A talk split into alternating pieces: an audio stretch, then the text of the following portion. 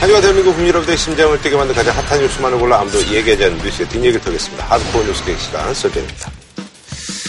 자, 첫 번째 소식은요. 지난 그 28일 날 검찰이요. 박근혜 정부 당시 청와대가 이제 세월호 보고 지식을 조직적으로 이제 조작하고 은폐했다. 수사 결과가 발표가 됐습니다. 그래서 한마디로 당시 상황을 실시간 체크하면서 최선을 다했다는 박근혜 청와대 주장은 계속 그거를 체크를 하고 있었어요. 보고를 받아가면서. 제 할 거는 다 했다고 생각을 하는데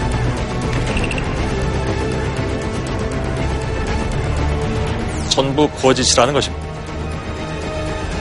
어, 세월호 4주기를 앞두고 정치권의 또 공방으로 이어지고 있네요. 그래서 이번에 준비한 주제는 45는 대통령의 세월호 7시간인데 검찰 수사 결과에서 중요한 거는 박근혜 대통령이 처음 보고받은 시간이 과거에는 10시에 이 네네. 보고를 따는 것으로 돼 있었는데 이 네.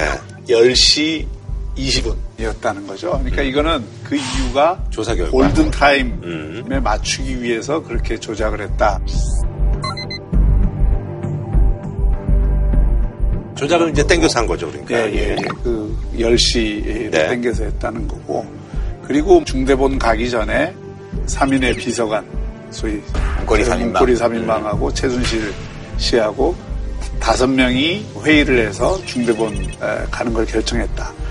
그러니까 이걸 보면 실제로 저는 이 문제의 본질은 세 개라고 봐요. 네. 그러니까 하나는 국가 위기 상황에서 대통령의 부적절한 처신, 음. 긴급 상황이 발생했을 때 바로 그 문제에 대응해야 될 대통령이 부재했다는 거. 이거 자체가 이제 하나 문제가 되는 거고. 두 번째는 공식 시스템을 이용하지 않은 사적 구- 국정 관리.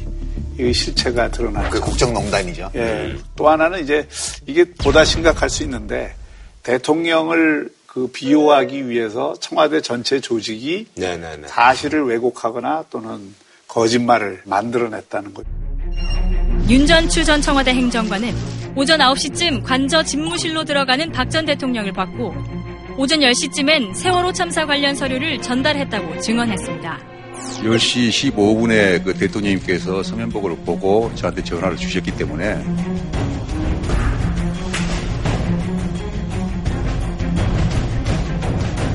사라진 7시간이 최 씨와 연관돼 있다는 의혹이 전혀 사실이 아닙니다.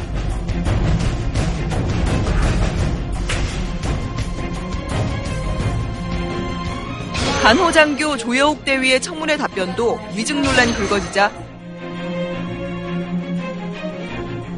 국방부는 사실관계를 확인하고 있다고 밝혔습니다. 청와대에 이제 참모 조직에 있는 사람들이 다 거짓말을 했다는 거잖아요. 근데 왜 거짓말을 했나를 보면 두 가지를 감추기 위해서 거짓말을 한 거예요. 배가 실제로 100도 이상 엎어져서 구조가 불가능한 상황이 되기 전까지 대통령이 그 상황을 모르고 있었다. 근데 대통령이 국가안보실장 전화를 안 받은 거잖아요. 네네. 아, 전쟁 났으면 어쩔 뻔했냐고.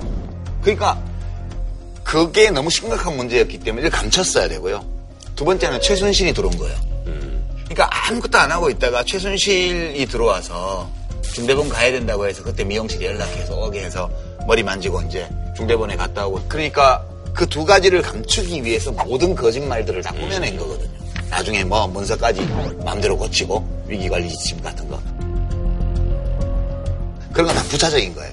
앞에 이 두 개의 핵심이고 아직도 안 밝혀진 거는 무엇 때문에 평일날 10시 넘은 시간에 비서관이 문을 두드려서 깨울 때까지 대통령이 청와대 그 관저 내실에서 그 전날 일정은 뭐였냐. 그러니까 아직도 그 풀린 게 아니에요. 대통령이 도대체 그럼 매일 그렇게 늦잠을 잤단 말이냐. 그런 건 아닐 것 같고 검찰 발표에도 의료약품도 어, 들어갔고 그리고 몸이 안 좋았던 것으로 추정이 된다는 추정이죠. 내용이, 그럼 예. 진료 기록이 있어야지. 의사 선생님 진단을 받았으면 그런데 중요한 거는 그러니까 본질은 그건데 본질은 그거예요. 네, 본질은 그건데 그 10시까지 안 일어난 건 안 일어난 거니까 안 일어났는데 몸이 아파서 안 일어났을 수도 있고 뭐 음. 그럼 몸이 아파서 그랬다고 있을 그러지. 수도 있는데 지금 와서 우리가 박근혜 문제지. 대통령이 10시 20분 무렵까지 그냥 혼자 침실에 있었다. 이걸 알게 됐잖아요. 근데 이게 상식적으로 납득이 안 되는 일이잖아요. 두 번이나 국가안보실장이 전화를 했는데 전화도 안 받고. 그러니까 사람들은 대통령이 그러면 그 시간까지 뭘 했냐? 라고 궁금해 할 수밖에 없고. 그거에 대해서 납득할 만한 해명이 안 나오니까 온갖 소문이 만들어지는 거예요, 그때부터. 그러니까 그 소문을 만든 사람을 탓할 게 아니고, 그러면 처음부터 몸이 아파서 전화도 못 받고 반혼수 상태로 있었다. 그래서 비서관이 쫓아와서 문을 두드려서 겨우 일어났다. 그럼 그렇게 얘기를 하든가. 그러니까 제가 볼 때는 이렇게 감춘 거는 몸이 아픈 게 아니고 다른 이유가 있었던 거예요. 라고 사람들은 지금도 상상을 하는 거예요. 끝난 게 아니야, 그뭐 상상이. 몸이 아파서 수면제를 복용했다가 뭐 늦게 일어날 수도 있는 거고 그건 여러 가지 이유가 수 대통령이, 있겠지. 현직 대통령이 제가 수면제를 처방받았으면 그 기록이 있어야죠. 이게 도대체가 우리가 어떤 사람을 대통령으로 뽑아서 그 사람이 뭘 하는 나라에서 4년간 살았냐는 거야. 이게 아, 진짜 흥분하면 안 되는데 이거는 진짜 아니지. 이거는 진짜 아니잖아. 이게 뭐냐고. 아, 어우 뒷목 때문에. 예. 사실 이와 관련해서 이제 그 검찰 조사 결과를 두고 자유한국당에서 이제 논평을 했는데 박근혜 대통령이 불쌍하다 이런 논평이 나와서 이제 그와 관련돼서 엄청난 이제 비난에 직면해서 이제 그건 또 이제 아, 당의 의견은 아니다. 뭐 이렇게 또 수정하는 그런 일도 있었습니다. 자유한국당은 이제 문제의 본질을 잘못 본 거죠. 뭐 그 당시상을 보고 늦게 받고 그걸로 인해서 실제로 상황 자체가 달라진 건 아니지 않느냐. 이 점을 먼저 보고 논평을 냈다가 아, 거두어들인 거죠. 그 사실 이제 그 국정원 또 진상조사위가 또 있잖아요. 어, 박근혜 정부 청와대가 국정교과서 집필진을 선정하는 과정과 가이드라인을 수정하는 데에도 개입한 것으로 드러났습니다. 새마을 운동에 부정적인 평가가 빠진 게 대표적입니다. 조사위는 박 전 대통령과 전직 장처관 등 25명 안팎의 인사에 대해 검찰 수사와 감사원 감사를 의뢰했습니다. 저는 이번에 그 국정화 교과서위원회 발표를 보면서 네네네. 이거야말로 적폐청산위원회의 적폐다. 음, 아, 이건 좀 이런 너무 나갔다. 어떤 형태로든 역사 교과서를 정권이 갖고 있는 가치 판단 기준에 의해서 만들어 갖고 일방적으로 하는 것에 대해서는 저는 그 자유주의 원칙에 안 맞기 때문에 음. 국정화 교과서를 처음부터 반대한 사람이지만 그렇다고 해서 거꾸로 초록이 동색인 분들이 앉아갖고 그 기준에 의해서 지금 잣대를 전부 들이대 갖고 과거에 그 일을 한 사람들을 무더기로 전부 검찰 고발을 한단 말이에요. 그러니까 이렇게 하면 국정교과서 문제에 대한 이 제대로 된 비판을 하는 수준이 아니라 그 일을 했던 사람들을 처벌하는 데 전부 목적을 두는 거거든요. 또 이번에 국정교과서 그 위원회 발표하는 거 보면 그 위원회에서 가장 기본적인 문제도 정리를 안 한 상태로 발표를 해요. 그게 뭐냐면 기자들이 박근혜 대통령은 수사 의뢰 안 하느냐? 그랬더니 예, 현재는 어, 조사 수사 의뢰 대상에서도 제외되어 있습니다. 얼버무렸다가 조금 있다가 박근혜 대통령도 수사 의뢰를 한다. 이런 식으로 발표를 하거든요.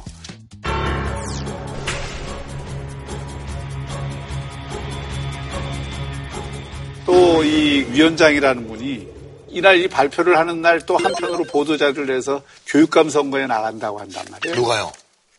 고석규 위원장이 어, 그래요? 그래요. 그래서 그게 기자들 사이에서 도대체 이게 뭡니까 하는 소리가 나오는 이유가 바로 그거예요.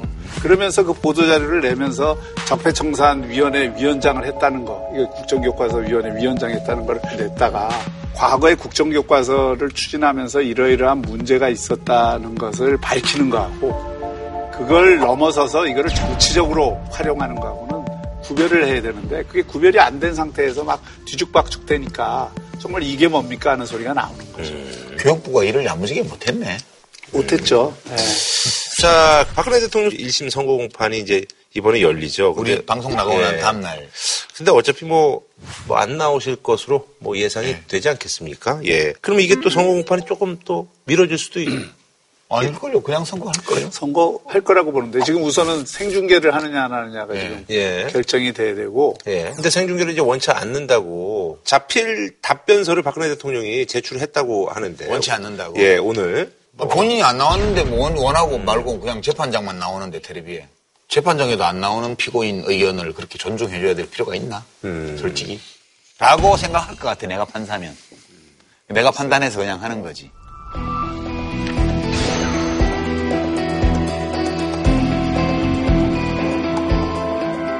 뭐 예상은 뭐, 근데 어떻게 보세요? 최순실보다 더 나오지 않을까요? 최순실 씨가 20년, 네, 국정농단 건은 20년, 이- 이화여대 네네네. 91이고 3년, 하여튼 두 개 합쳐서 23년이잖아요. 근데 박근혜 대통령은 뭐, 뭐 입시 부정 이런 건 아니니까 요 국정농단 뭐 뇌물 요런 것만 하는 건데 최순실보다 적게 나오진 않겠죠. 그러니까 구형을 30년 했잖아요. 지금 이 그 판사가 이미 최순실 사건에 대해서 이 사건에 대한 기본적인 법리적 판단을 다 했는데 그것에 비추어 보면은 박근혜 대통령이 뇌물죄를 다 인정을 했고 그런 어떤 기준에서 보면은 최순실보다도 더 어, 많이 때릴 공산이 크죠. 알겠습니다. 예, 한 줄로 평좀 부탁드리겠습니다. 새한줄 평은 최순실 씨가 옥중에서 회고록 쓴다는 뉴스가 있던데 제목이 뭐 가제까지 정해놨나 봐. 나는 누구인가. 그래서 제가 답을 주려고요. 책 제목을 이렇게 고치라고. 나는 대한민국의 전직 대통령이다.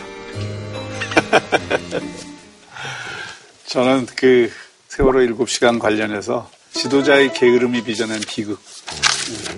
바로 오늘 2일입니다. 민주평화당 지금 14석 그리고 이제 정의당 6석 해서 오늘 공동교섭단체가 출범했습니다. 그래서 이제 평화 정의 8개 사안에 대해서 이제 뜻을 함께 하기로 했다라고 이제 그렇게 말씀을 하셨네요. 원내대표 어쨌든 원칙에 따라서 한 명만 노회찬 원내대표가 맞는 걸로 예 그래서 핵심 실세 두 분을 모셨습니다. 그래서 먼저 어, 정치 구단이고 100세 꾀돌이 시대를 여시는 분이죠. 예. 예, 민주평화당의 박지원 의원님 나와주셨습니다. 예, 반갑습니다. 그리고 뭐 항상 그 진짜 촌철살인의 어떤 비유로 정말 말씀마다 화제가 되고 아 진짜 무릎을 치게 만드는 정의당의 노회찬 원내대표님 모셨습니다. 네, 예, 반갑습니다. 예. 요즘은 뭐 정치 구단이 못 되고 예. 사면초가 구단이 됐어요. 아, 그러니까 언제나 뭐 이제 기지로 항상 그 위기를 또 헤쳐나가시니까 예. 위기로 헤쳐나갈 수도 없는 게 음. 우리 노회찬 원내대표께서 네네네. 민주평화당을 믿는다. 그러면은 그 믿는 사람이 박지원입니다. 제가 나가버리면은 깨져요. 아하 예. 제가 만약 민주평화당을 나가면은 정의당으로 들어간다. 그래서 이제 뭐 그 계약을 보니까 이제 두 달씩 하기로 했더라고요. 월세 계약. 예, 두 달씩. 그두 달은 좀 너무 짧은 거 아니에요? 근데 왜 두 달로 하셨는지 좀. 솔직하게 얘기하자면 네네네. 지금 우리가 지방선거를 앞두고 네네네. 굉장히 위기에 있기 때문에 음. 두달 해보고 그때 해체 안 되면 또 하자. 예, 그건 아니고요. 예, 그건 아닙니다. 여러 가지 방식이 있는데 네네네. 처음에 제가 제안한 거는 1년씩 하자라고 제안을 했어요. 음. 근데 이제 오히려 요구를 제안받기를 이제 두 달, 석 달 이렇게 나누자고 해서 서로가 이제 불편부당하게 나눌 수 있는 게 두 달씩이어서 음. 그 저는 두 달 합의를 한 걸 보고 지금 박 대표님 말씀하신 걸로 해석을 했어요. 아니 그게 맞습니다. 왜냐하면 지금 6월 13일 지방선거가 있는데 지금 막 출범해서 두 달이면 5월 말까지예요. 6월 들어가면 선거 기간이잖아요. 네네네. 그럼 요 두 달 동안에 개헌 문제라든가 음흠. 개헌 안에 포함되어 있는 선거제도의 변경 네네네네. 문제라든가 이런 것들을 다 다뤄야 되잖아요. 네네네. 추경. 추경도 다뤄야. 돼요. 그래서 그때까지 과제가 집중적으로 두 달간 몰려있기 때문에 이 두 달 동안에 일단 하고 음. 만약 뭐 정의당이야 지방선거 결과가 안 좋아도 음. 원래 없이 살던 분들이니까 그냥 버티고 나가겠지만 민주평화당 경우에는 지방선거 결과가 특히 호남에서 아, 호남에서 중요하죠. 예. 완전한 참패로 나오거나 이렇게 되면 두 달 이후에는 교섭단체의 유지 여부를 장담할 수 없는 거 아니냐.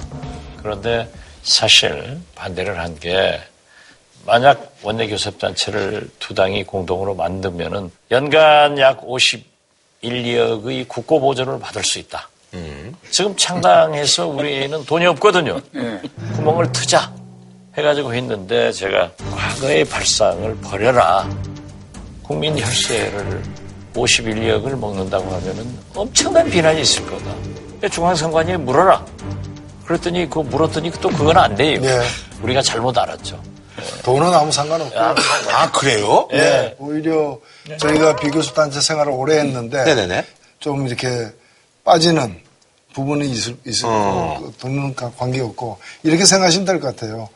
어, 살림을 두 당이 합한 건 아니다. 네. 그냥 자동차 한 대를 공동 구매했다. 아하. 그래서 그 자동차를 갖다가 두달 한씩 운전대를 번갈아 가면서 모는데 그러면 자기가 몰 땐 자기 마음대로 가느냐? 그건 아니죠.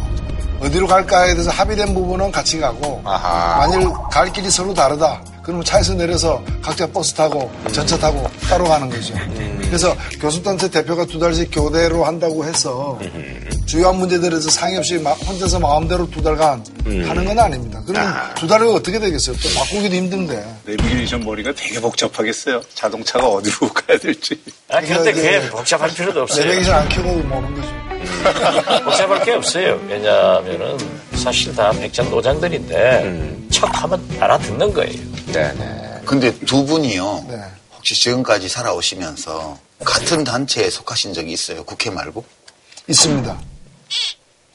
그 진원 탄핵 때 촛불이라는 단체.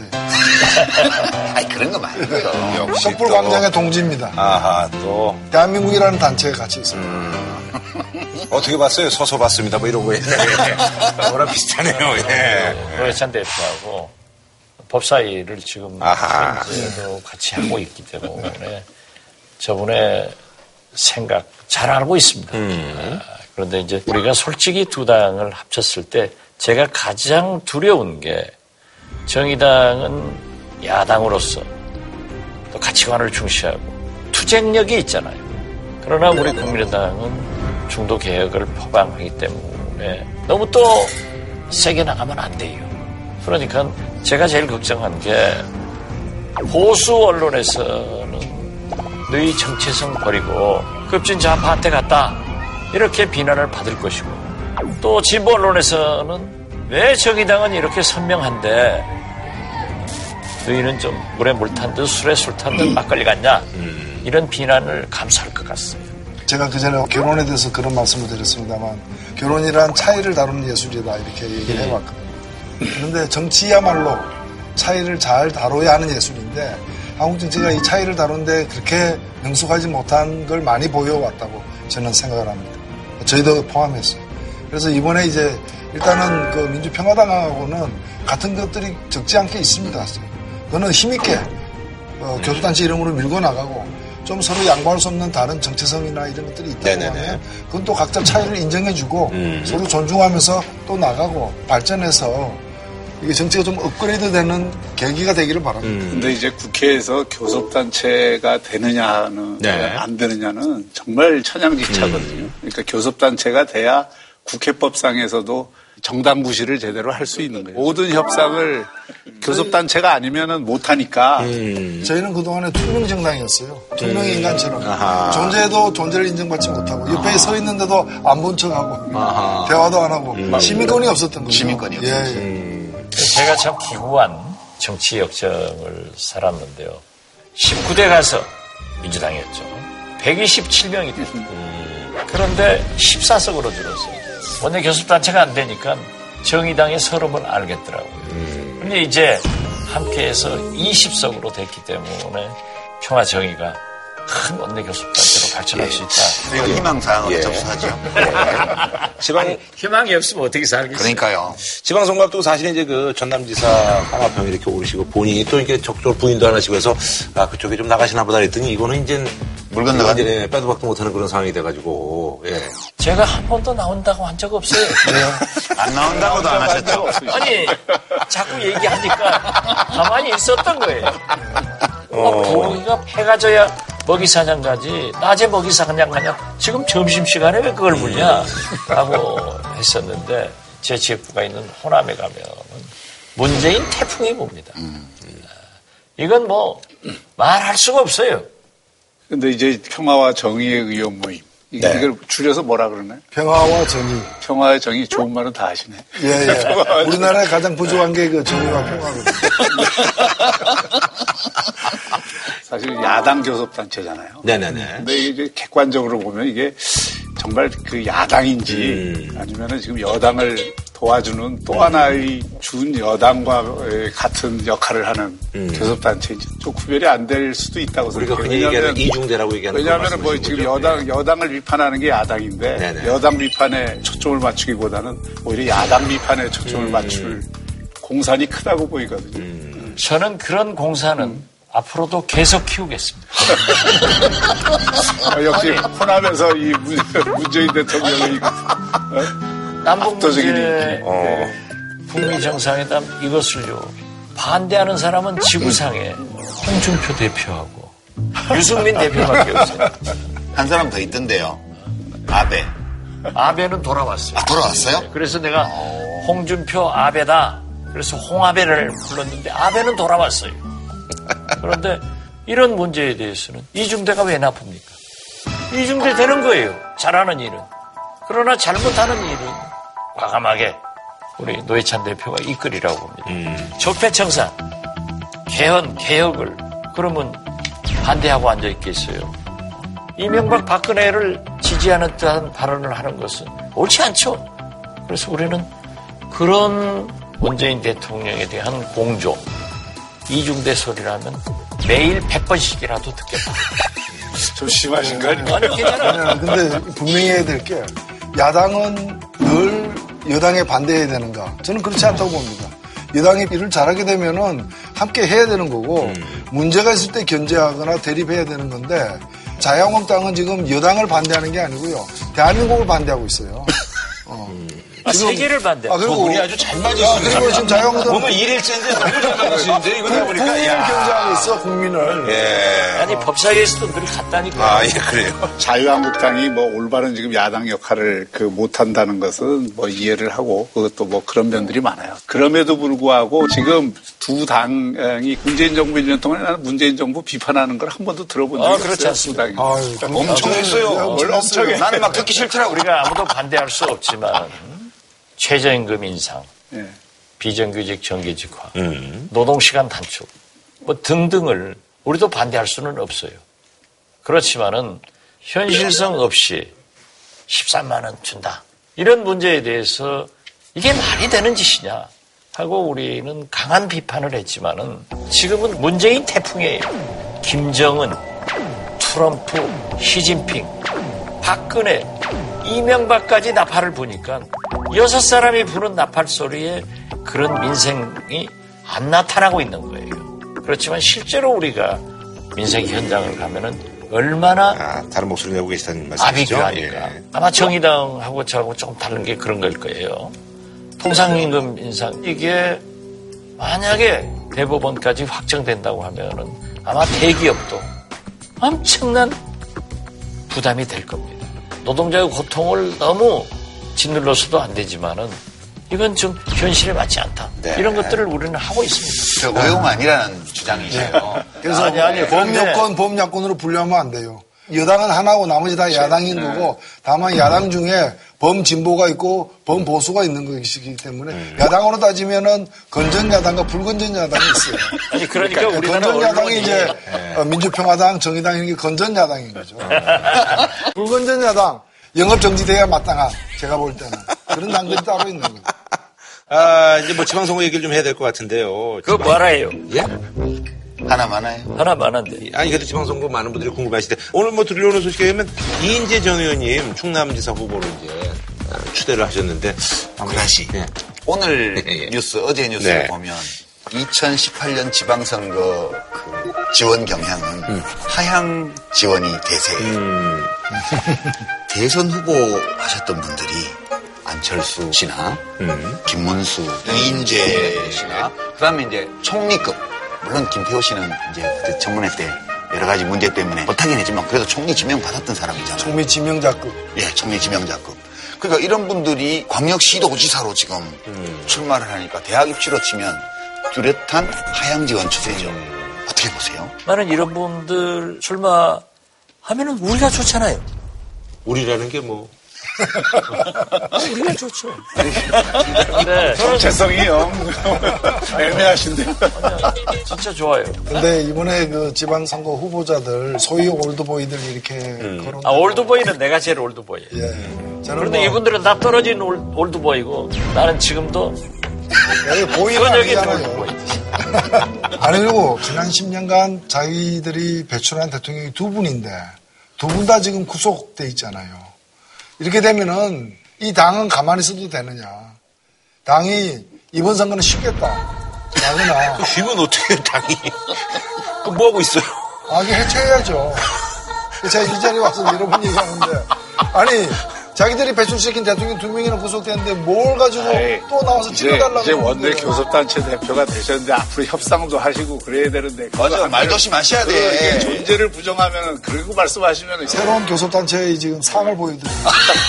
아니 근데 저기 어떻게 생각하세요? 지금 이인재 전 의원 주대하고 뭐 김태호 전 경남지사 얘기도 나오고 있고 오죽 답답하면 그렇게 하겠어요. 아. 예, 자유한국당이 만약 지방선거를 이기려고 하는지 아니면은 그냥 구색 맞추기로 그냥 내보내는 것인지 음. 그게 사실 구별이 잘 안 될 정도로 그동안 보수가 사람을 키워오지 못했다는 것을 하나 음. 보여주는 것이고 자유한국당이 안 그래도 지금 중도 보수나 합리적인 보수의 영역에서 자꾸 이렇게 좀 강골 보수 쪽으로 이렇게 쪼그라들고 있잖아요. 제대로 된 혁신을 해야 되는 건데 책임도 안 지고 혁신도 안 하고 더구나 더 이 골방에 들어가서 또아리를 틀려고 하니까 지금 이 상황을 타개해 나가는 과정 자체가 국민들로부터 호응을 받는 방식이 아니다.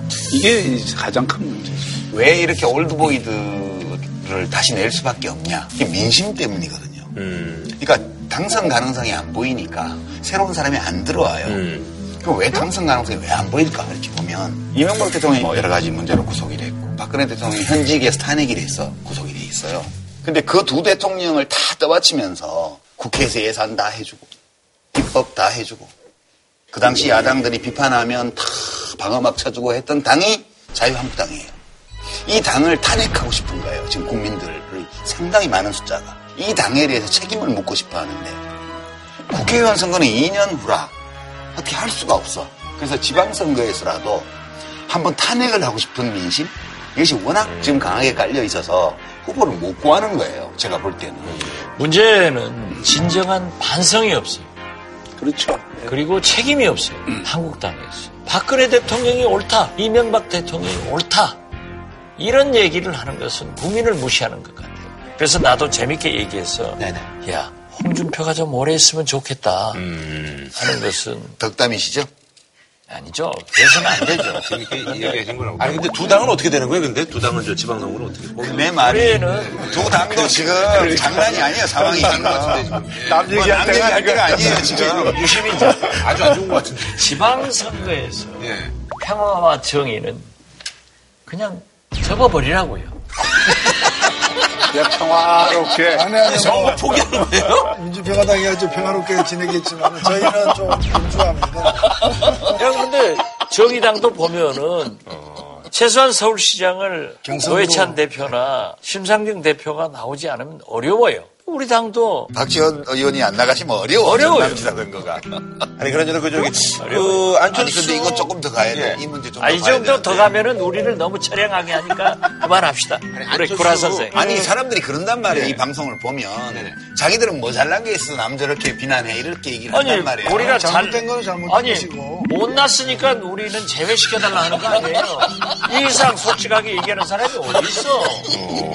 아 근데 정당이 큰 선거를 앞두 고 푹 쉬겠다는 게 아니, 푹 쉰다는 게 아니라 있습니다. 오늘 또 우리가 아니, 예. 발버둥을 치 정의당은 쉬지 않습니다. 아, 발버둥을 치고 정, 정의는 멈추지 않습니다. 정의는 달리는 거예요? 정에 나가서 그런 걸 하지만은 우리가 이길 수 있는 거기에 선택과 집중을 하자. 그런 얘기를 한 그런 거예요. 데가 있습니까? 있어요. 근데 정의당도 17군데 중에서 9군데는 광역 후보를 내고요. 서울은 뭐 덜 알려진 분들이지만은 또 경선을 하고. 아, 그래요? 예, 경선을 합니다. 그 다음에 국회 뭐 울산은 보궐선거도 좀 출마를 준비하고 있고, 그래서 사람 한석 더 넣을 수 있습니다. 아, 우리도 예, 한석 예. 두선 더 예, 넣을 예, 수 그럼. 더 좋고요. 레알리 예. 기초단체장에도 저희들 출마하는 분들도 있고 해서 저희들은 뭐 작은 데서 출발해서 어, 그렇죠. 우리가 몇 우리도- 걸음 더 나아가는 거죠. 아니 근데 안철수 인재영입위원장 서울시장 출마한다는데 뭐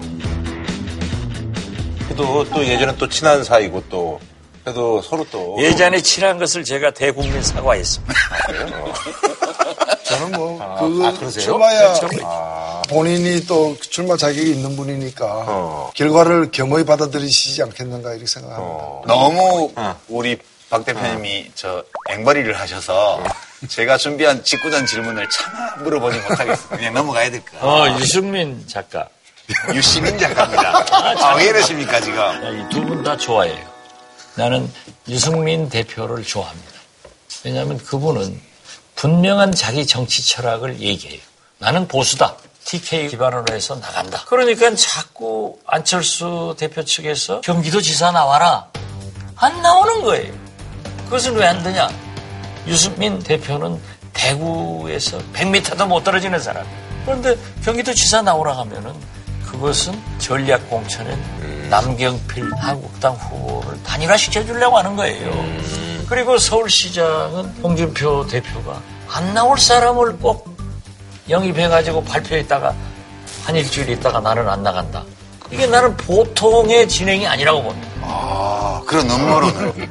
김문수 지사는 서울시장에 나오는데 그분이 어떻게 됐든 촛불 혁명을 거부하고 태극기 집회에서 박근혜 찬양론, 박정희 찬양론에 잡혀 있단 말이에요. 과연 이런 분이 서울시장에 당선되겠느냐 이렇게 봅니다. 근데 박지원 대표는 이제 그 자문단에 들어가셨잖아요. 예. 이번에 보니까 청와대에서 그 정상회담 그 예전에 이제 관련 있던 분들을 자문단을 네, 자문위원단. 꾸렸는데 거기에 또 포함이 되셨더라고요. 이 남북 정상회담, 뭐 북미 정상회담, 김정은 위원장이 또 중국 갔다 오고 앞으로 한중 정상회담도 한다고 그러고 일본도 들어오고 뭐 러시아도 들어오네 만에 그러고 있는데 일단 한반도 평화로 가는 이 모든 일들이 잘 될까요? 그게 지금 우리 시청자들이 제일 큰 관심사거든요. 그렇죠. 예. 저는 잘 된다고 봅니다. 왜냐하면은 트럼프 대통령도 한계점에 도달해 있습니다. 그리고 공화당 강세 지역인 펜실바니아 주에서도 졌잖아요. 보궐선거에. 그렇죠. 이미 집권 2년 차에 미국은 대선 캠프를 차리지 않습니까? 근데 트럼프가 재선된다는 법은 없습니다. 그렇기 때문에 클린턴, 오바마, 힐러리도 못한 일을 나는 한다. 이런 게 좀 있고요. 김정은도 어떻게 됐든 김정은 집권 7년 만에 경제가 좋아졌습니다. 굶어 죽는 사람이 없어요. 김정일 위원장이 2000년도 6.15 남북 정상회담 이후 굶어 죽는 사람 생기면서 인민을 컨트롤할 수 있는 방법은 놓쳤습니다.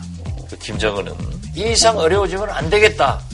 그렇기 때문에 미국과 대화해서 경제 발전, 체제 보장을 해보자. 그런 임계점에 와 있기 때문에 저는 된다. 이렇게 봅니다. 이제 북한은 지금 굉장히 자, 자기들 입장에 잘하고 있는 것 같아요. 일단 중국하고도 사이가 굉장히 안 좋았는데 중국을 어느 틈엔가 조급하게 만들어서 자기가 원하는 시점에서 전격적인 정상회담을 한 거거든요. 문제는 이렇게 상황을 낙관적으로 보기 어려운 요인들이 계속 나오고 있다는 게 문제인 것 같거든요. 김정은이 시진핑 만나고 온 것에 대한 트럼프의 반응은 썩 좋지를 않아요. 그러니까 그거는 자칫 잘못하면은 또 북한이 추구하는 전략에 전체적으로 지금 말려들 가능성이 상당히 있다는 것을 그 얘기하는 거고 트럼프 대통령 주변에 전신회각 비슷하게 지금 꾸렸잖아요. 그러니까 거기서 나오는 입장이 짜증나 있다라는 거 아니에요 지금. 주변에 이제 보좌관이라거나 이제 측근들을 갖다가 이 매파, 강경파로 이렇게 임명하면서 이렇게 많은 우려들도 있는 건 사실이지만은 제가 볼 때는 트럼프 대통령이 북한이 어떻게 나오는가에 따라서 대응을 하려고 했으면은 탑다운 방식으로 안 했을 거예요. 과거 육자매담 하듯이 할 수도 있는 것이고 자꾸 자꾸 이렇게 뭔가를 받아내면서 확인한 후에 최종 도장을 자기가 찍으려는 방법을 택했을 거예요. 근데 왜 이렇게 탑다운 방식으로 했냐면 본인 스스로도 더 이상 물러설 수 없는 지점까지 저는 와 있다고 생각됩니다. 그 다음에 북한으로서도 이, 이게 우리가 이제 북한 체제에 대해서 좀 이해할 필요가 있는데 여기는 수령론에 입각한 체제예요. 수령은 틀리면 안 돼. 솔직히 얘기해서. 수령이 제안했으면 그거는 성공해야지. 이게 뭐 성공할 수도 있고 안 할 수도 있고 그런 간단한 상황은 아니기 때문에 가능성이 그래서 상당히 높다라고 보는 거죠. 솔직히 북한 핵 문제는 북미 간의 문제이지 남북 간의 문제도 아니고 중국 간의 문제도 아닙니다. 아니, 그거는 좀 아니죠. 말씀. 둘이가 해결해야 돼요. 그렇죠. 둘이가. 우리 문재인 대통령은 잘 중매를 하면 되는 거예요. 그런데 단 한 가지 염려스러운 것은 트럼프가 틸러슨 전 국무장관처럼 비둘기파가 아니고 폼페이어를 국무장관으로 헤스펠 부국장을 CIA 국장으로 그리고 거기에 매파 중에 매파 슈퍼 매파 볼턴을 앞세우지 않습니까? 북한도 김영철 통전부장 등이 직접 하기 때문에 다 강경한 사람. 강경한 사람들이 실무적 일을 하고 트럼프와 김정은은 닮은 꼴이 많아요. 같은 금수저 출신에 성격도 과격하고 또 모든 것을 내가 해야 돼. 둘이 성격이 같기 때문에 트럼프, 김정은 이렇게 앉았다가 에이 나 안 해. 하고 나가버리는 것을 막아주는 문재인 대통령의 안전운전이 가장 필요하다. 이렇게. 제 짐작에는 김정은 위원장의 구상은 그런 것 같아요. 모든 쟁점을 다 올려놓고 일괄 타결하는 거예요. 일괄 타결. 동시적이지. 예, 동시적인 거예요. 쟁점을 하나하나씩 합의하는 게 아니고 모든 쟁점을 다 올려놓고 북미 간에 남북 간에 일괄 타결을 하는데 이거를 집행하는 데는 시간이 걸리기 때문에 집행 계획은 단계적으로 그러니까 단계적 집행 계획을 포함한 일괄 타결 이 방식으로 하겠다고 시진핑 주석한테 얘기를 한 것 같고 그 북한 입장이 그렇다는 게 우리 쪽에도 전달이 여러 갈래로 돼 왔고 미국도 이미 공유하고 있다고 봐요 이거를.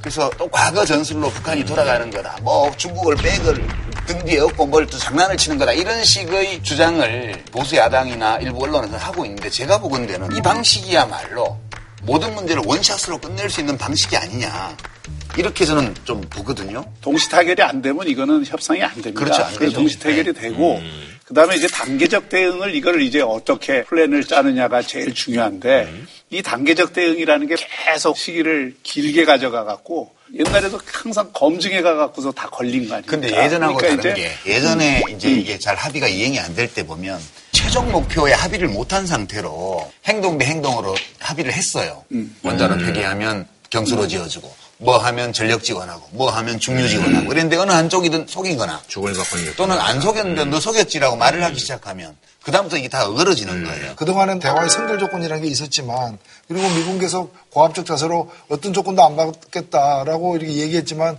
오히려 누가 빗장을 풀었습니까? 김정은 위원장이 먼저 풀었잖아요. 아무런 조건 없이 군사훈련 중단이라거나 이런 조건 없이 그냥 풀었잖아요. 뭐 미국이나 대한민국이 그걸 거부할 이유는 전혀 없는 거죠. 문제는 이제 이행은 단계적으로 할 수밖에 없는 것인데 이 프로그램을 짜는 일은 제가 볼 때는 이 상대에 대한 불신이 가장 큰 장벽이지 나머지 문제는 없다고 봅니다. 그게 디테일에 디테일에 있다. 디테일에 양가가 있어요. 그렇기 때문에 탑다운식으로 비핵화를 합의할 때까지는 너무 디테일 문제를 건들면은 저는 잘 안 된다고 생각해요. 가장 중요한 것은 누가 뭐라 하더라도 트럼프 대통령입니다. 아, 그렇죠. 트럼프- 100% 동감입니다. 트럼프 대통령이 우리 국회에 와서 연설을 하는데 제가 기자들이 물어서 논평을 했어요. 감동적인 연설이다. 아, 저래서 힐러리한테 이겼구나. 이 멘트가 나가니까 미국 정부에서 저한테 연락이 왔습니다. 어떻게 해서 그런 말을 하- 했습니까? 제가 그래서 이런 설명을 했어요. 엄청나게 북한을 제재 압박한다고 하면서 마지막 말에 북한의 미래는 미국에 있다 하고 희망을 던져주더라고요. 이 판국에 또 자기 골프장 선거를 국회 연설하면서 다 해먹는 거예요. And you know what I'm going to say. The women's U.S. Open was held this year at Trump National Golf Club in Bedminster, New Jersey. 그래서 그래서 저는 저는 감동을 못 받았어요. 아니 저는 감동을 받았어요. 그리고 저 자신도 이게 꼭 잘 될 것이다. 이렇게 장담은 못하지만은 잘 되게 협력하는 것이 우리가 할 일이다. 뭐 틀림없는. 그래서 한국당 같은 그런 자세는 바람직하지 않다. 기승전 함정이 이렇게 예. 예, 그럼 뭐 이제 오늘, 어쨌든 오늘부터 1일인데 아주 합이 잘 맞으시네요. 예. 아, 예. 우리 저 시청자 여러분들께 한 말씀 좀, 예, 두 분이 좀 해주시죠. 평화 정의 의원 모임이 출범했습니다. 앞으로 원내에서 원내 교섭단체답게 서로 힘을 합쳐서 국민들이 바라는 그런 정치, 그런 국회를 만드는데 협력할 것입니다. 많이 다른 게 없고 조금 다르고 또 뭐 좋은 것도 많기 때문에 힘을 합치겠습니다. 감사합니다. 예, 지금 대한민국에서 가장 부족한 것은 정의고 한반도에서 가장 부족한 것은 평화입니다. 정의와 평화가 넘치는 강물이 되어서 한국 정치가 우리 국민의 바다, 시민의 바다로 향할 수 있도록 더 노력하겠습니다. 덕담 한마디 시간. 네네네. 저는 뭐 한마디로 야당임을 잊지 마세요. 내한 줄평이 흔들리네 이 말을 듣는 저는 이 새로운 교섭단체 딱 한 가지를 잘 해내면 잘 될 거라고 봐요.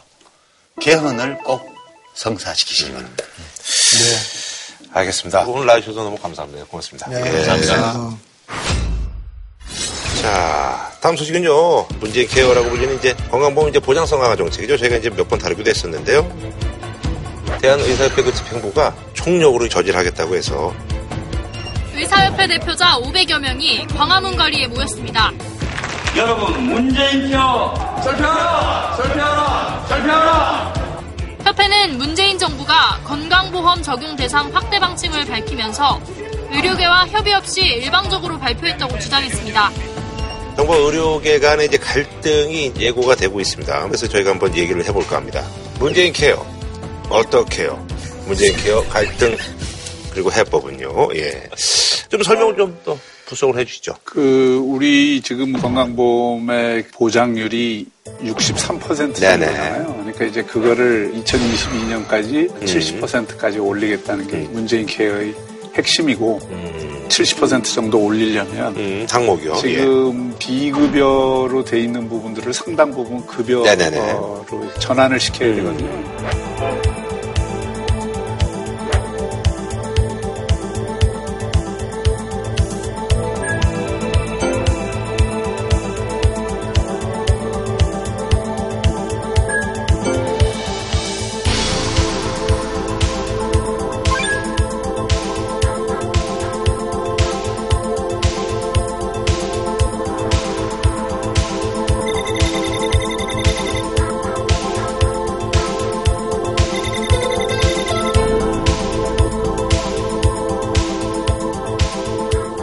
번째 조치로 상복부 네네네. 초음파 검사를 음. 비급여에서 급여로 전환을 시키는 정책이죠. 음. 그리고 그게 있고 또 하나는 예비급여 제도라는 게 네네네. 있습니다. 그러니까 그 예비급여라는 거는 기본적으로 비급여였던 거를 완전히 급여로 해주는 건 아니고 네네네. 이제 한 50%에서 90%까지 본인 부담률이 크죠. 음. 대신 이제 그걸 한 3년 내지 5년 뒤에 평가를 해서 아하. 급여로 갈지 아하. 비급여로 갈지 결정을 하겠다. 음. 그래서 의사들 입장에서는 일방적으로 희생을 강요하는 음. 거다. 이런 입장에서 지금 이제 투쟁을 하는 거죠. 우선 이제 문재인 케어에 보면 지금까지 이미 급여를 해주면서도 예외로 해놨던 것들이 있어요. 상급병 진료. 네네네. 4인실 이상만 음. 입원비를 보험해주던 거를 이제 3인실, 2인실까지 확대를 했죠. 네네. 그 다음에 선택 진료비라 그래서 사실 선택의 여지도 없는데 대학병원 의사 선생님들이 그렇죠, 그렇죠. 와서 진료하면 왕창 붙는 예, 거. 맞아요, 맞아요. 그거 다 없애버렸어요. 예. 근데 이 의료 서비스는 문제가 뭐냐 하면 새로운 게 자꾸 나오는 거예요. 그래서 그렇군요. 예. 새로운 진단 장비, 새로운 치료법, 새로운 약 음. 이런 것들이 계속 새로 나오니까 그때마다 이것을 보험을 등재를 해야 되는데 음흠. 보험공단 입장에서 보게 되면 보건복지부하고 아니 뭐 시판 허가는 됐는데 이게 정말 약효가 있는 건지 없는 건지 아하. 가성비는 괜찮은 건지 음흠. 혹시 뭐 폭리를 취하고 있는 건 아닌지 음. 이런 거에 대해서 평가를 해봐야 되는데 네. 환자들은 급하죠. 새로 나왔다 그러면 난치병이나 중증 질환에 고통받는 분들은 빨리 뭐 해보고 싶어 하는데 그렇죠, 그렇죠. 예. 건강보험 당국이나 보건복지부에서는 그렇다고 다 해주게 되면 음, 재정이 또 문제. 재정에 문제가 생기니까 지금까지 확실하게 검증된 것만 등재를 해주고 네네네. 나머지는 건강보험제로 아하. 바깥에서 의료 공급자와 환자들이 그냥 사실상 자유계약으로 하도록 버려놓은 거예요. 그러니까 이제 그게 비급여 부분이죠. 예, 그러니까 비급여인데 자유시장의 의료 서비스를 맡겨놓으면 의사와 의사의 가족과 의사를 잘 아는 사람을 한 집단으로 하고 그렇지 못한 집단을 다른 한 집단으로 하는 계급사회가 형성될 수밖에 없어요. 그래서 지금 문재인 케어의 핵심 내용이 사실은 의사협회가 반대하는 이유도 그건데 지금까지 의료기관들이 알아서 뭐 가격도 제각각이고 음. 국가가 그 서비스의 품질을 보증하는 것도 아니고 그냥 의료 공급자와 의료 소비자가 합의하에 그냥 해오던 것들을 급여라는 그물을 탁 쳐서 일단 다 가둔 다음에 예. 품질 관리 그리고 가격 통제 이거를 국가가 하겠다는 거예요. 그러니까 이제 이 문제의 본질은 특히 동네 병원들이 그런데 종합병원도 그렇지만은 지금 의료보험 수가가 원가에 훨씬 못 미치는 비율이 되기 때문에 60에서 70% 정도밖에 안 된다고 그러니까. 이게- 그건 그 주장이죠. 아, 그러니까 주장이지만은 네. 사실 그 부분을 메꿔 왔던 게 비급여 그 부분은 음, 맺고 맞아요. 했던 거 아니에요. 예. 그러니까 제가 중국집 예를 들었지만은 중국집에서 짜장면, 짬뽕은 정부가 통제해서 가격대로 아주 다 싸게 팔고, 예. 탕수육을 팔 때만 중국집 주인이 계약해서 했는데 지금 이제 탕수육까지 전부 정부가 가격대로. 통제를 이제 딱 하는 거 아니에요. 아, 이거 더 조금만 딴지 음. 하나만 걸면 의사협회 쪽에서는 원가가 안 된다고 얘기를 하는데 우리가 원가 개념은 어디서부터 어디까지 잡을 거냐에 대해서 확정되고. 합의된 개념이 없어요. 그러니까 우리가 인정할 수 있는 거는 예비급여 제도를 도입하게 되면 의료기관의 수익성이 지금까지 하던 것보다 어려워져요.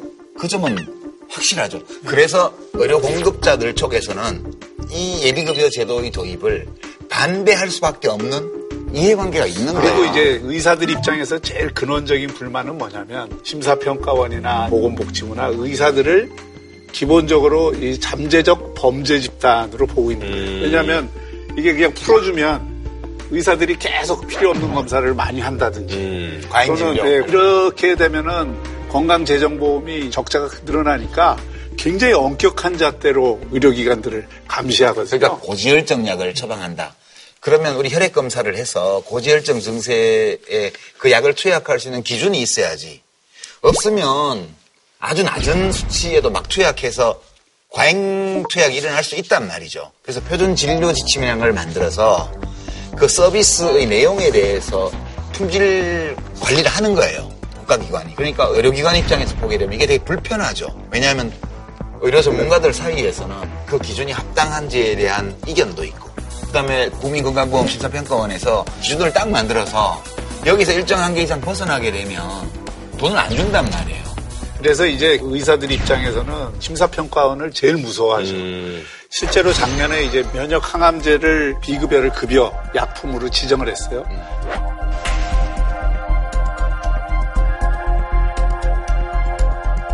근데 이 약품을 사실은 비소, 폐암 거기에만 쓰는 게 아니라.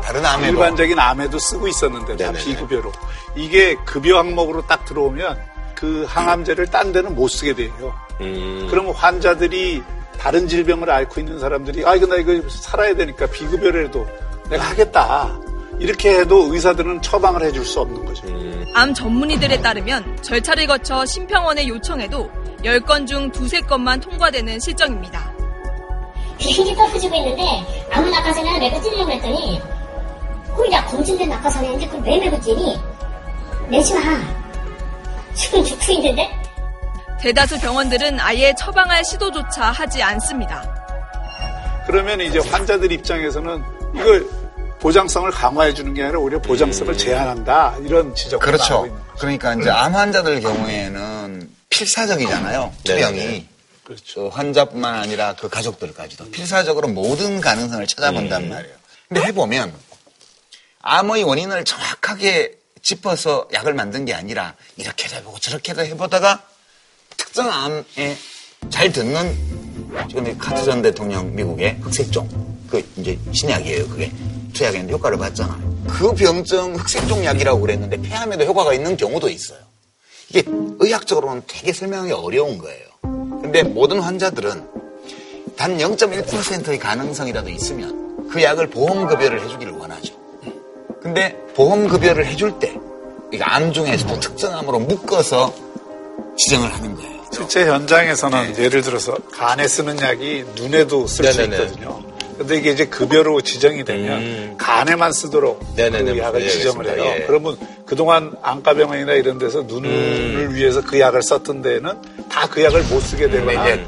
그러면 이제 당장 그 약을 써야 되는 환자들 입장에서는 갑자기 그거는 뭐 돈을 더 주고서라도 못 쓰게 되는 결과예요. 네, 그래서 이제 급한 암 환자들은 이제 치료 위해서 이제 일본까지도 가는 그런 상황이 발생이 된다고 합니다. 환자들은 어쩔 수 없이 외국으로 눈을 돌리고 있습니다. 최소한 3분의 2 이상은 한국 사람들이에요. 부작용 때문에 금지한다는 건 그거는 그냥 환자들 죽이는 거예요. 말기 암 환자들은 마지막 처방만큼은 자유롭게 선택할 수 있게 해달라고 촉구하고 있습니다. 그러니까 환자 가족들의 민원을 국민건강보험공단이랑 보건복지부랑 심사평가원이 신속 대응을 해서 약간 의학적으로 충분히 검증되지 않았다고 하더라도 융통성 있는 대책이 필요하다고 보고요. 반발이 커지자 복지부는 위급한 환자는 처방부터 해주는 사후 승인제를 도입하겠다고 밝혔습니다. 하지만 병원 협의체와 심평원을 이중으로 거쳐야 하는 구조에서는 처방이 여전히 어렵습니다. 그러니까 이제 문재인 케어와 관련해서 그동안 지적됐던 문제는 첫 번째는 건보 재정 문제. 네네네. 그러니까 이제 정부에서는 한 5년간 30조 정도의 재정이 더 들 거라고 예상을 했는데 지금 3,800여 개를 급여로 하는 경우에 그 액수 갖고는 턱도 없다 이런 그 이야기들을 또 한쪽에서는 음. 네네네. 의사협회를 비롯해서 하고 있는 거고요. 두 번째는 이제 적정 의료 수가 문제입니다. 그러니까 음. 이 문제도 결국은 의사들 입장에서는 적정 의료 수가를 정부가 보장해 준다는 전제하에서 문재인 케어를 음. 수용하겠다. 예. 그랬는데 아직 조정이 잘 안 된 것 같아요. 그 다음에 세 번째는 네네. 우리가 지금 얘기했던 환자의 보장성 확대냐 이게 오히려 환자의 선택권을 아, 줄이는 거냐, 거냐, 예. 이런 이제 문제가 부분적인 그거는 이제 문제는 일반적인 문제는 아니기 때문에 그 특수한 문제들에 대해서는 당국이 좀 융통성 있는 대처를 해야 된다고 저는 봐요. 근데 이렇게 보면 진짜 요즘 강남이라든지 이런 데 보면은 이비인후과나 이런 뭐 내과 이런 데는 진짜 찾아보기가 별로 쉽지가 않더라고요. 그래서 의원들이 옛날 동네 의원처럼 뭐 그냥 감기 환자나 보고 이렇게 해갖고서는 그거 자체로 수익성이 안 돼요. 그러니까요. 이 원가 자체가 뭐 그러니까 워낙, 예. 뭐 통증의학이든 정형외과든 뭐 음. 이런 의원들 급에서도 최신 장비라든지 비급여 항목을 내리는군요. 이렇게. 만들어 놓고 그걸로 일정하게 수익성을 음. 보장받는 경우가 많은데 이걸 이제 이런 식으로 확대를 하면은 아. 동네 의원들 입장에서는 곡소리가 난다 음. 하는 이야기가 나오는 거죠. 나오는 거고 또 큰 병원 예를 들어서 삼성병원이나 뭐 이런 데에서도 1년 적자 규모가 엄청나잖아요. 음. 이름난 병원들 몇몇을 제외하고는 다 경영이 어렵다. 네네네. 그러니까 의사들이 기대하는 수익하고 보건복지부가 의사들의 적정 수익이라고 생각하는 거하고 음. 이 인식의 에, 갭이 상당히 큰 거예요. 그래서 네. 대화와 타협이 필요한 네, 거죠. 네, 그렇죠. 그러니까 이제 우리가 원가 산정을 할 네. 때 인건비가 원가의 중요한 부분을 차지해요. 네네. 의료 그렇죠, 그렇죠. 네. 그렇죠. 이게 인적 서비스여서 의사 선생님은 수술을 하면 그게 공급이고 수술을 받는 환자는 소비예요. 그러니까 생산과 소비가 동시에 이루어지는 서비스거든요, 이게. 그러면 이 이런 특수한 서비스에 인건비를 얼마를 책정해야 되냐. 음. 네네네. 그러니까 의사 선생님들 생각에는 그게 포인트 같은데 그게 간격이 커요. 이 정도 돼야 네, 되는데 이 정도 안 되니까 원가에 미달한다고 얘기를 하는 거고 아. 이게 이야기가 그렇게 된 거라 이거는 사실은 서로 대화해서 타협을 해야죠. 그리고 우리나라의 지금 문제는 의료계 내의 양극화예요. 그러니까 이용 성형 뭐 이런 특별한 영역에 있는 의사들은 여전히 고수익을 유지하는데 실제로 질병 치료를 하는 의사들, 수술을 하는 의사들의 경우에 수익성이 굉장히 떨어져 온 거는 사실이죠. 또 네, 그러니까 조정이 돼야 네, 돼요. 그 부분이 약하기 때문에 실제로 이제 그리로 가려고 하는 의사들도 없어지는 그러니까 거고. 외과 하고요. 그러면 의료 질의 서비스가 떨어질 수밖에 없잖아요. 외과, 시- 뭐 신경외과, 그다음에 요즘은 내과도 인기가 없대요. 그래서 수가 조정을 할 때 전반적으로 수가를 몇 프로 인상하냐 이거보다 더 중요한 게 국민들에게 필수적인 의료 서비스를 제공하는 전문 분야 있죠. 여기 수가를 더 올려줘야 돼요. 그렇죠. 근데 이제 그걸 하려면 또 의사 사회하고 합의를 해야 되는데 또 합의가 잘 안 돼요. 그게 해보니까 네. 되게 어렵더라고. 보건복지부 장관을 해보셨지만 보건복지부에서 이게 의료기관을 대하는 게 가불의 관계가 너무 뚜렷해요. 그래서 사실 의뢰 입장을 이해를 하고 소통을 한다 그러지만 그동안 그 소통이 사실 제대로 안 이루어지는 경우가 많고 거기에서 누적된 불만도 굉장히 많은 거예요. 그러다가 이제 이런 좀 강경 지도부가 나오고 이러면 그게 투쟁이 더 격화되는 거죠. 이번에 이제 의사협회에 당선된 최대집 예, 이분이 태극기 집회라든지 이런 데 이제 걸 두고 좀 논란에 중심이 많이 섰던 분인데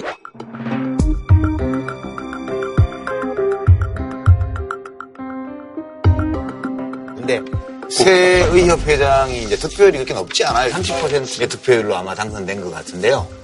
이제 공약만 보면 예비급여 제도를 반드시 분쇄하겠다 뭐 이런 거 강력하게 들어가 있기 때문에 오, 이 사람 뽑아놓으면 이거 못하게 하겠네 해서 이제 찍어설 수 있죠. 근데 이분이 그러면 싸워서 이거를 막을 수 있냐? 제가 볼 때는 못 막을 것 같아요. 이런 식으로 지금 여론에 서 고립돼서 이게 전 국민이 의료 소비자잖아요. 그렇죠. 기본적으로 국민들은 정부 편을 들어요. 아니 뭐 보장을 강화해 주는 쪽으로 그렇지. 예, 그러니까 이 싸움을 해내려면 국민들과 커뮤니케이션을 정확하게 하면서 자기들의 주장이 국민들의 건강한 삶을 북돋우는데 더 도움이 된다. 이런 것을 입증해 가면서 싸워야 되는데 지금 정부 상대로 싸우고 있거든요. 의정대와 불씨는 꺼져버렸습니다. 문재인 케와의 전쟁이 시작되었습니다. 4월 하순경 전 의료계가 동참하는 집단 행동을 추진할 것입니다. 의료를 살리기 위해 기꺼이 의료를 멈출 것입니다. 제가 볼 때는 승산이 별로 없는 게임을 지금 할 거다. 의협이 정부하고 싸워서 한 번도 이긴 적이 없어요. 다만 이 세대집 회장도 지금 감옥 갈 각오를 하고 자기가 음. 싸운다고 공공연하게 네네네. 그러니까 이런 어떤 강성 투쟁을 함으로써 의료계의 현실을 한 번 더 음, 조명을 받게 하고 환기시키려고. 그걸 통해서 양보를 조금이라도 더 얻으려고 하는 아, 이분은 전략이지. 상당히 이념적인 정치 투쟁을 하러 의협회장 자리를 차지한 것 같아. 내가 볼 때는.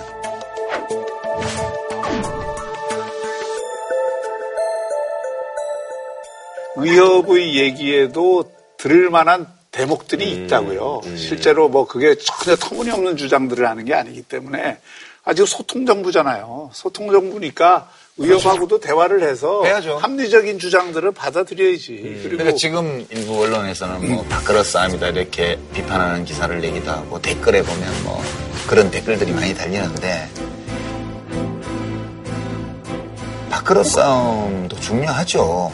우리 다 생활인들인데. 그렇죠. 민주사회에서 당연히 자기의 경제적 이익을 침해하는 제도 변경이 있을 때에는 목소리를 내고 주장을 하고 하는 게 너무 당연하고 이 싸움을 그냥 의사들의 밥그릇 싸움이다 이렇게 폄훼하지는 말았으면 좋겠어요. 음, 아니 근데 이제 그 사실 요즘 그 실손보험 같은 거 많이 들잖아요. 예, 그래서 그게 사실 커버하는 부분도 있는데 그거는 인정 안 하고 이렇게 이제 급여를 늘리면 결국은 이제 실손보험사들이 어쨌든 지급하는 보험액이 줄 거고 그러면 이제 실손보험사만 이득 볼 것이다 이렇게 얘기를 하는데 그것도 실제로 비급여 어, 부분이 급여화되면 그렇죠. 제일 이익 보는 데가 실손보험이에요. 그렇죠. 근데 우리나라 국민들이 건강에 대한 염려가 아주 굉장히 크죠. 많기 예. 때문에 사실 이 실손보험 들으신 분들이 대단히 많고 엄청 많죠. 그게 급여로 음. 되면은 실손보험 듣는 사람들이 보험금 못할 거 아니에요. 그러면은 보험회사들만 이익을 보게 되는 구조가 되니까 이 부분에 대해서도 조정이 들어가야 되고 지금 아마 조정을 하고 있는 것으로 알고 있어요. 그러니까 저는 실손보험은 사실은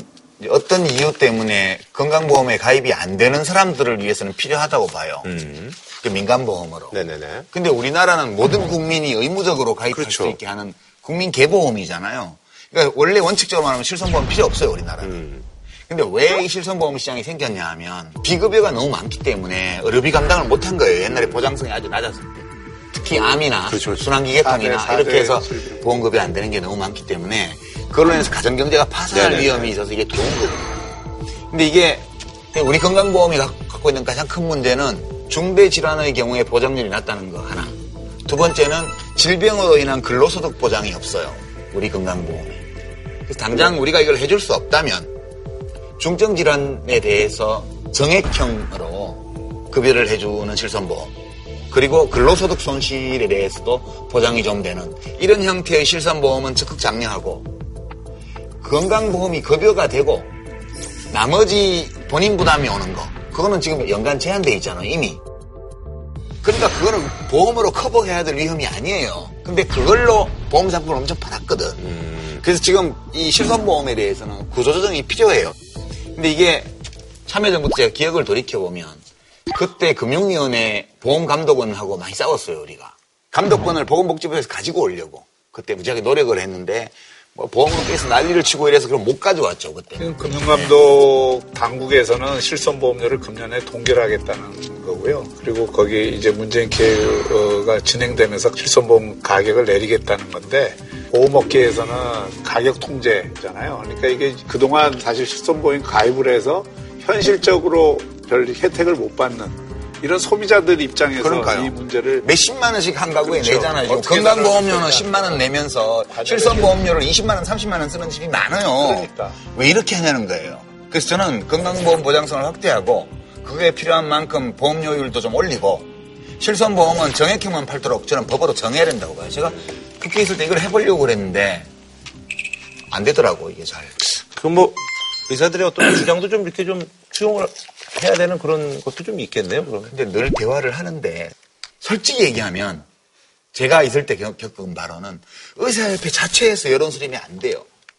수가 조정 이런 문제도 일률적으로 올릴 수 없기 때문에 어떤 과목은 더 올리고 어떤 과목은 덜 올리고 이걸 해보려고 그러면 그 안에서 합의가 안 돼요.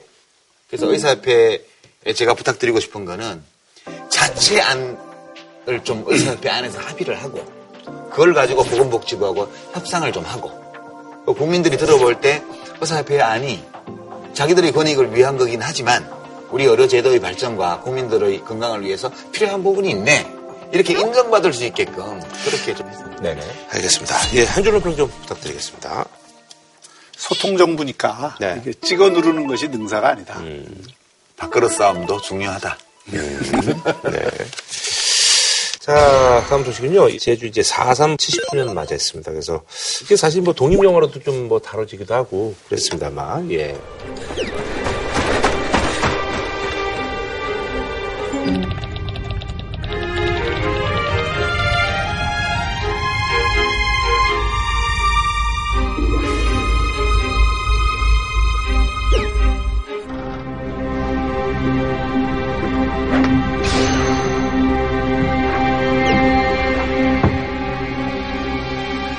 뭐냐? 적군인들 너가 끌고 왔나?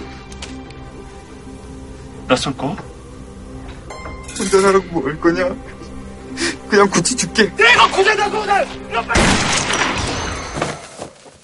그래서 이 4.3에 대한 어떤 그 역사적 의미를 이제 되짚어봐야 된다라는 목소리가 이제 나오고 있는데요. 그래서 이번에 제주 4.3 특별법 개정안이 국회 통과가 되는 건지에 대해서도 관심이 쏠리고 있습니다. 그래서 이번에 준비한 주제 제주 4.3 70주년 아직 끝나지 않은 이야기입니다. 제주 4.3은 물론 이제 1948년 4월 3일 날 새벽에 시작이 됐는데 뭐그 전년도 네. 3.1절 행사 때 김학의 연관한테 아이가 발표해서 그걸로 인해서 충돌이 나면서 발포를 하고 네네. 뭐 시즌 이랬던 뭐- 사건으로 올라가기도 네. 해요.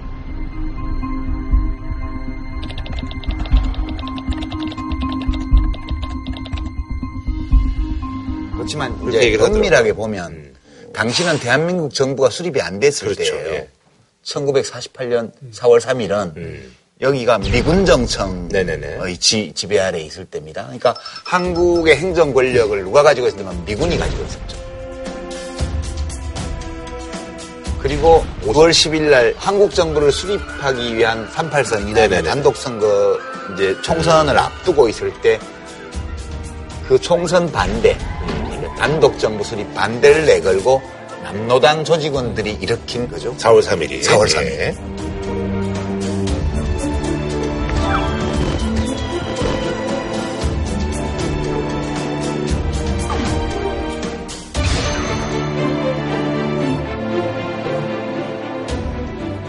그리고 정부가 수립되고 나서 재선거를 하려고 했지만 혼란이 수습이 안 되어서 6.25 전쟁이 끝난 뒤까지 이어져요. 이 과정에서 약 3만 명에 가까운 도민들, 그러니까 전체 그 당시 상주 인구의 10분의 1에 네, 이르는 예. 사람들이 살해당하거나 양쪽에 의해서. 근데 숫자로 보면 군경에 의해서 죽은 사람의 숫자가 압도적으로 많죠. 제주 4.3 특별법이 10여 년 전에 만들어져서 그 조사에 의하면 확인된 사망자가 14,000명인데 그 중에 이제 진압군에 의한 희생자가 1,955명. 그리고 무장대 빠치산 했던 사람들에 의한 희생이 1,764명이거든요. 초기에는 남로당 조직원들이 우익단체 집을 습격하고 이렇게 하면서 사망자가 나왔지만 그 뒤로 가면서는 대부분 학살을 피해서 중산간으로 도망갔던 사람들을 폭도로 단정하고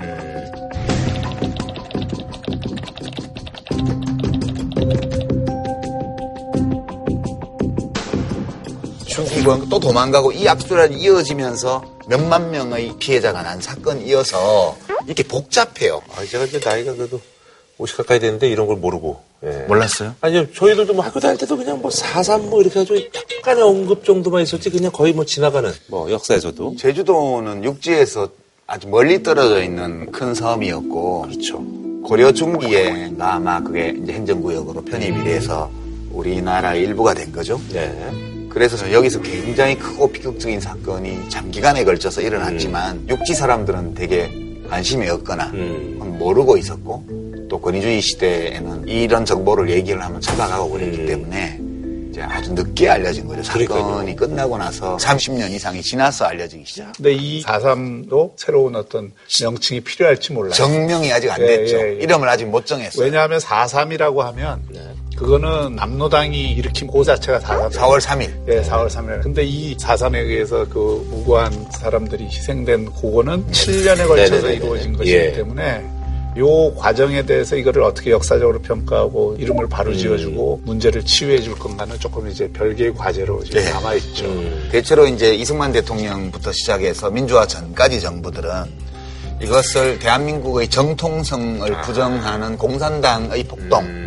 그리고 희생된 사람들은 다 폭도를 진압하는 과정에서 정당한 공권력 행사로 죽은 사람. 이렇게 공식적으로 처리해 왔는데 사건의 진상을 들여다보면 그렇게 하지 않고 얼마든지 해결할 수도 있는 가능성이 있었는데 말하자면 빈대 잡으려고 초가상관 태워서 많은 희생자를 낸 사건이거든요 또. 그래서 우리가 정명을 못하는 이유는 아직도 분단 상황이 지속되고 있기 때문에 이제 시민들의 정부의 실정에 대한 항거로 일어난 집회 시위 이런 것이 아니고 총선거를 방해하기 위한 남노당 조직원들의 무장폭동으로 시작된 성격이 있고 그 뒤에 이것을 진압하는 과정에서 미군정과 당시 이승만 정부 그다음에 민간 우익 단체까지도 가세시켜서 무차별하게 사람들을 죽인 사건이기도 해서 남북 간의 대립이 계속되는 상황에서 모두가 순탄하고 원만하게 이 이름에 합의할 수가 없었던 거예요, 지금까지. 되게 불행하죠. 그래서 일단은 4.3으로만 부르기로. 그래서 뭐 사건이라고 했다가 뭐 사태라고 했다가 뭐 이렇게 예, 왔다 갔다 예, 하는 예. 거야. 이제 희생자 가운데에서는 그 당시 이제 체포됐다가 전쟁이 일어나자 처형된 또 이제 처형된 사람들도 있고 그 일부는 또 빨치산으로 들어갔을 거 아니에요 다 산으로 도망갔지. 산으로 다 도망가서 거기서 총격전하면서 또 이제 죽은 아. 사람들도 생겨 그러니까 이게 54년 이 돼야 이게 이제 마무리된 계엄령이 해제되는 게 그때에 가서 예, 예. 예, 그러니까 입산 통제령이 이게 없어지고. 굉장히 긴 기간 동안에 제주를 피로 물들인 가장 그 아픈 상처로 남아 있는 거예요. 아유, 제주도 지금 생각해 보면 진짜 너무나 뭐 아름다운 섬인데 또 그런 또 아픈 역사. 그럼요. 이렇게 제주도를 가면 일제 시대 때 일본군이 거기서 옥새 작전을 준비를 하고 음. 막판까지 했기 때문에 고통이 이루 말할 수 없었고요. 일본이 지배하다가 한 6만 명이 빠져나간 상황에서 제주도로 다시 사람들이 많이 들어와서 그 당시 제주도는 사실 좌파가 굉장히 강할 때입니다. 특히 남노당이 중심이 된 민주주의 민족연선이라는 데가 굉장히 강했던 지역이에요. 김달삼이라고 그 남도당의 그렇죠. 유명한 예. 예, 인물도 그랬기. 때문에 남한에서 단독 정부를 그 수립하려고 하는 세력의 입장에서 보면은 제주도가 이게 소위 말해서 좌파들의 온상이다 이렇게 본 측면이 있는 거예요. 그러니까 저기를 강하게 진압을 해야 껌보기로 미국이 한국에서 빠져나가지 않는 명분도 된다고 생각을 해요. 그래서 이제 그런 여러 가지 요인들이 네, 결합이 네, 네. 돼서 된 거기 때문에 그 특수 상황들이 분명히 있고 그리고 이제 민주화 이전까지는 말을 못하게 했어요. 이 피해 사실에 대해서도 말을 하면 빨갱이 가족이라고 그래서 헌법에는 맞아요. 공식적으로 없었지만 과거 독재 권위주의 시절에는 사실상 연좌제를 적용해서 4.3때 사망한 어, 분의 후손들은 취업이라든가 혹은 뭐 공무원이 되는가? 이런 데 불이익을 또 받았어요. 그러니까 그 말을 못하고 50년 가까이 살다가 이제 민주화가 되고 나서 비로소 사람들이 말을 하기 시작했고 아 이것은 그냥 묻어버릴 문제가 아니다. 이렇게 해서 점점 목소리가 커져서 예, 정부에서도 특별법을 만들고 사삼평화공원을 짓고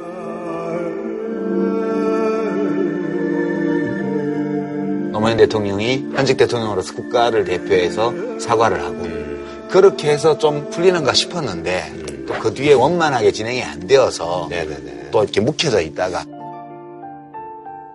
희생자와 유족, 제주도민께 사과했습니다.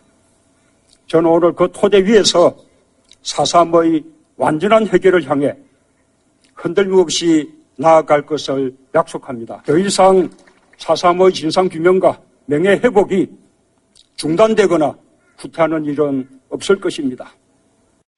올해 70주년 맞아서 좀 활발하게 얘기가 되는 거죠. 그래서 이제 이 문제는 자칫 잘못하면 이걸 한쪽에서는 이게 일방적으로 국가 권력이 집단 학살한 것으로 몰고 다른 한쪽에서는 이게 무장 폭동 세력에 대한 진압 과정에서 나타난 이런 식으로 이게 그걸 하면 또 다른 이게 이념 논쟁을 불러일으킬 가능성이 있거든요. 그러니까 우리가 분명히 해야 될 거는 그 권력이 어떤 권력이든 간에 그 무고한 사람들을 죽이고 또 잘못 다뤘다면 그거에 대해서는 충분히 성찰을 하고 그거에 대해서 배상도 하고 해원의 이 과정을 거쳐야 된다고 생각해요. 근데 문제는 어, 우선 제주 도민들 사이에서 서로 가해자가 피해자가 한 마을 사람들인 경우가 많아요. 좌우를 막론하고. 그러니까 엊그제까지 다 알던 이웃 사람들끼리 죽이기도 하고. 그다음에 그 죽인 사람의 가족을 또 총 들고 와서 쏴 죽이고요. 그 와중에 한 마을을 통째로 공경이 와서 몰살한 경우도 있고요. 서북 청년단 이런 데서. 그래서 이거를 이제 육지에 살아서 그 일을 잘 몰랐던 시민들 경우에는 우리 현대사가 시작되는 지점에서 이런 일들이 있었다는 거에 대해서 정확히 알고 거기 공감하고 나중에는 남북한을 통틀어서 이 해원의 과정이 있어야 되겠죠. 네. 거기 갈 때까지는 서로 간에 좀 그래요. 살펴주는 게 필요한 것 같아요. 어, 아니 국회에서 이제 사실 제주 이제 사사특별법 개정안이 이제 지금 제출이 됐는데 여야가 이제 합의가 안 돼서 심의도 지금 안 하고 있다는 그런 얘기가 있네요. 제일 핵심이 되는 몇 가지 문제는 좀 있어요. 그러니까 그 예를 들어 배상 문제 이런 거는 사실 쉽지 않은 문제가 지금 따르거든요. 기록도 없고 이걸 어떤 범위에서 배상을 해줘야 되냐 뭐 이런 어떤 기술적인 문제들은 좀 남아 있는데 지혜가 필요해요. 기본 정신에는 뭐 여야가 큰 네, 뭐 네. 이견은 없다라는 걸로 알겠습니다. 예, 한줄평 부탁드리겠습니다. 그 이념의 잣대가 아니라 인권의 잣대로 사삼을 승화시키자. 사삼을 우리가 우리의 내면에서 소화해낼 수 있다면 남북 분단도 해결할 수 있을 것이다. 네, 알겠습니다. 예, 저희는 다음 주에 찾아뵙도록 하겠습니다. 섬의 눈물을 한우 특등심은 명인 등심에서 문화상품권을. 진한 국물 설렁탕 도가니탕 전문점 푸주옥. 공무원 강의는 에듀피디. 정관장이 만든 남자의 홍삼 올칸. 모국어 습득 방식 튼튼 영어. 활동 학습 사고력 수학 시메스. 신선한 초밥 다양한 즐거움 쿠우쿠우에서 백화점 상품권을 드립니다. JTBC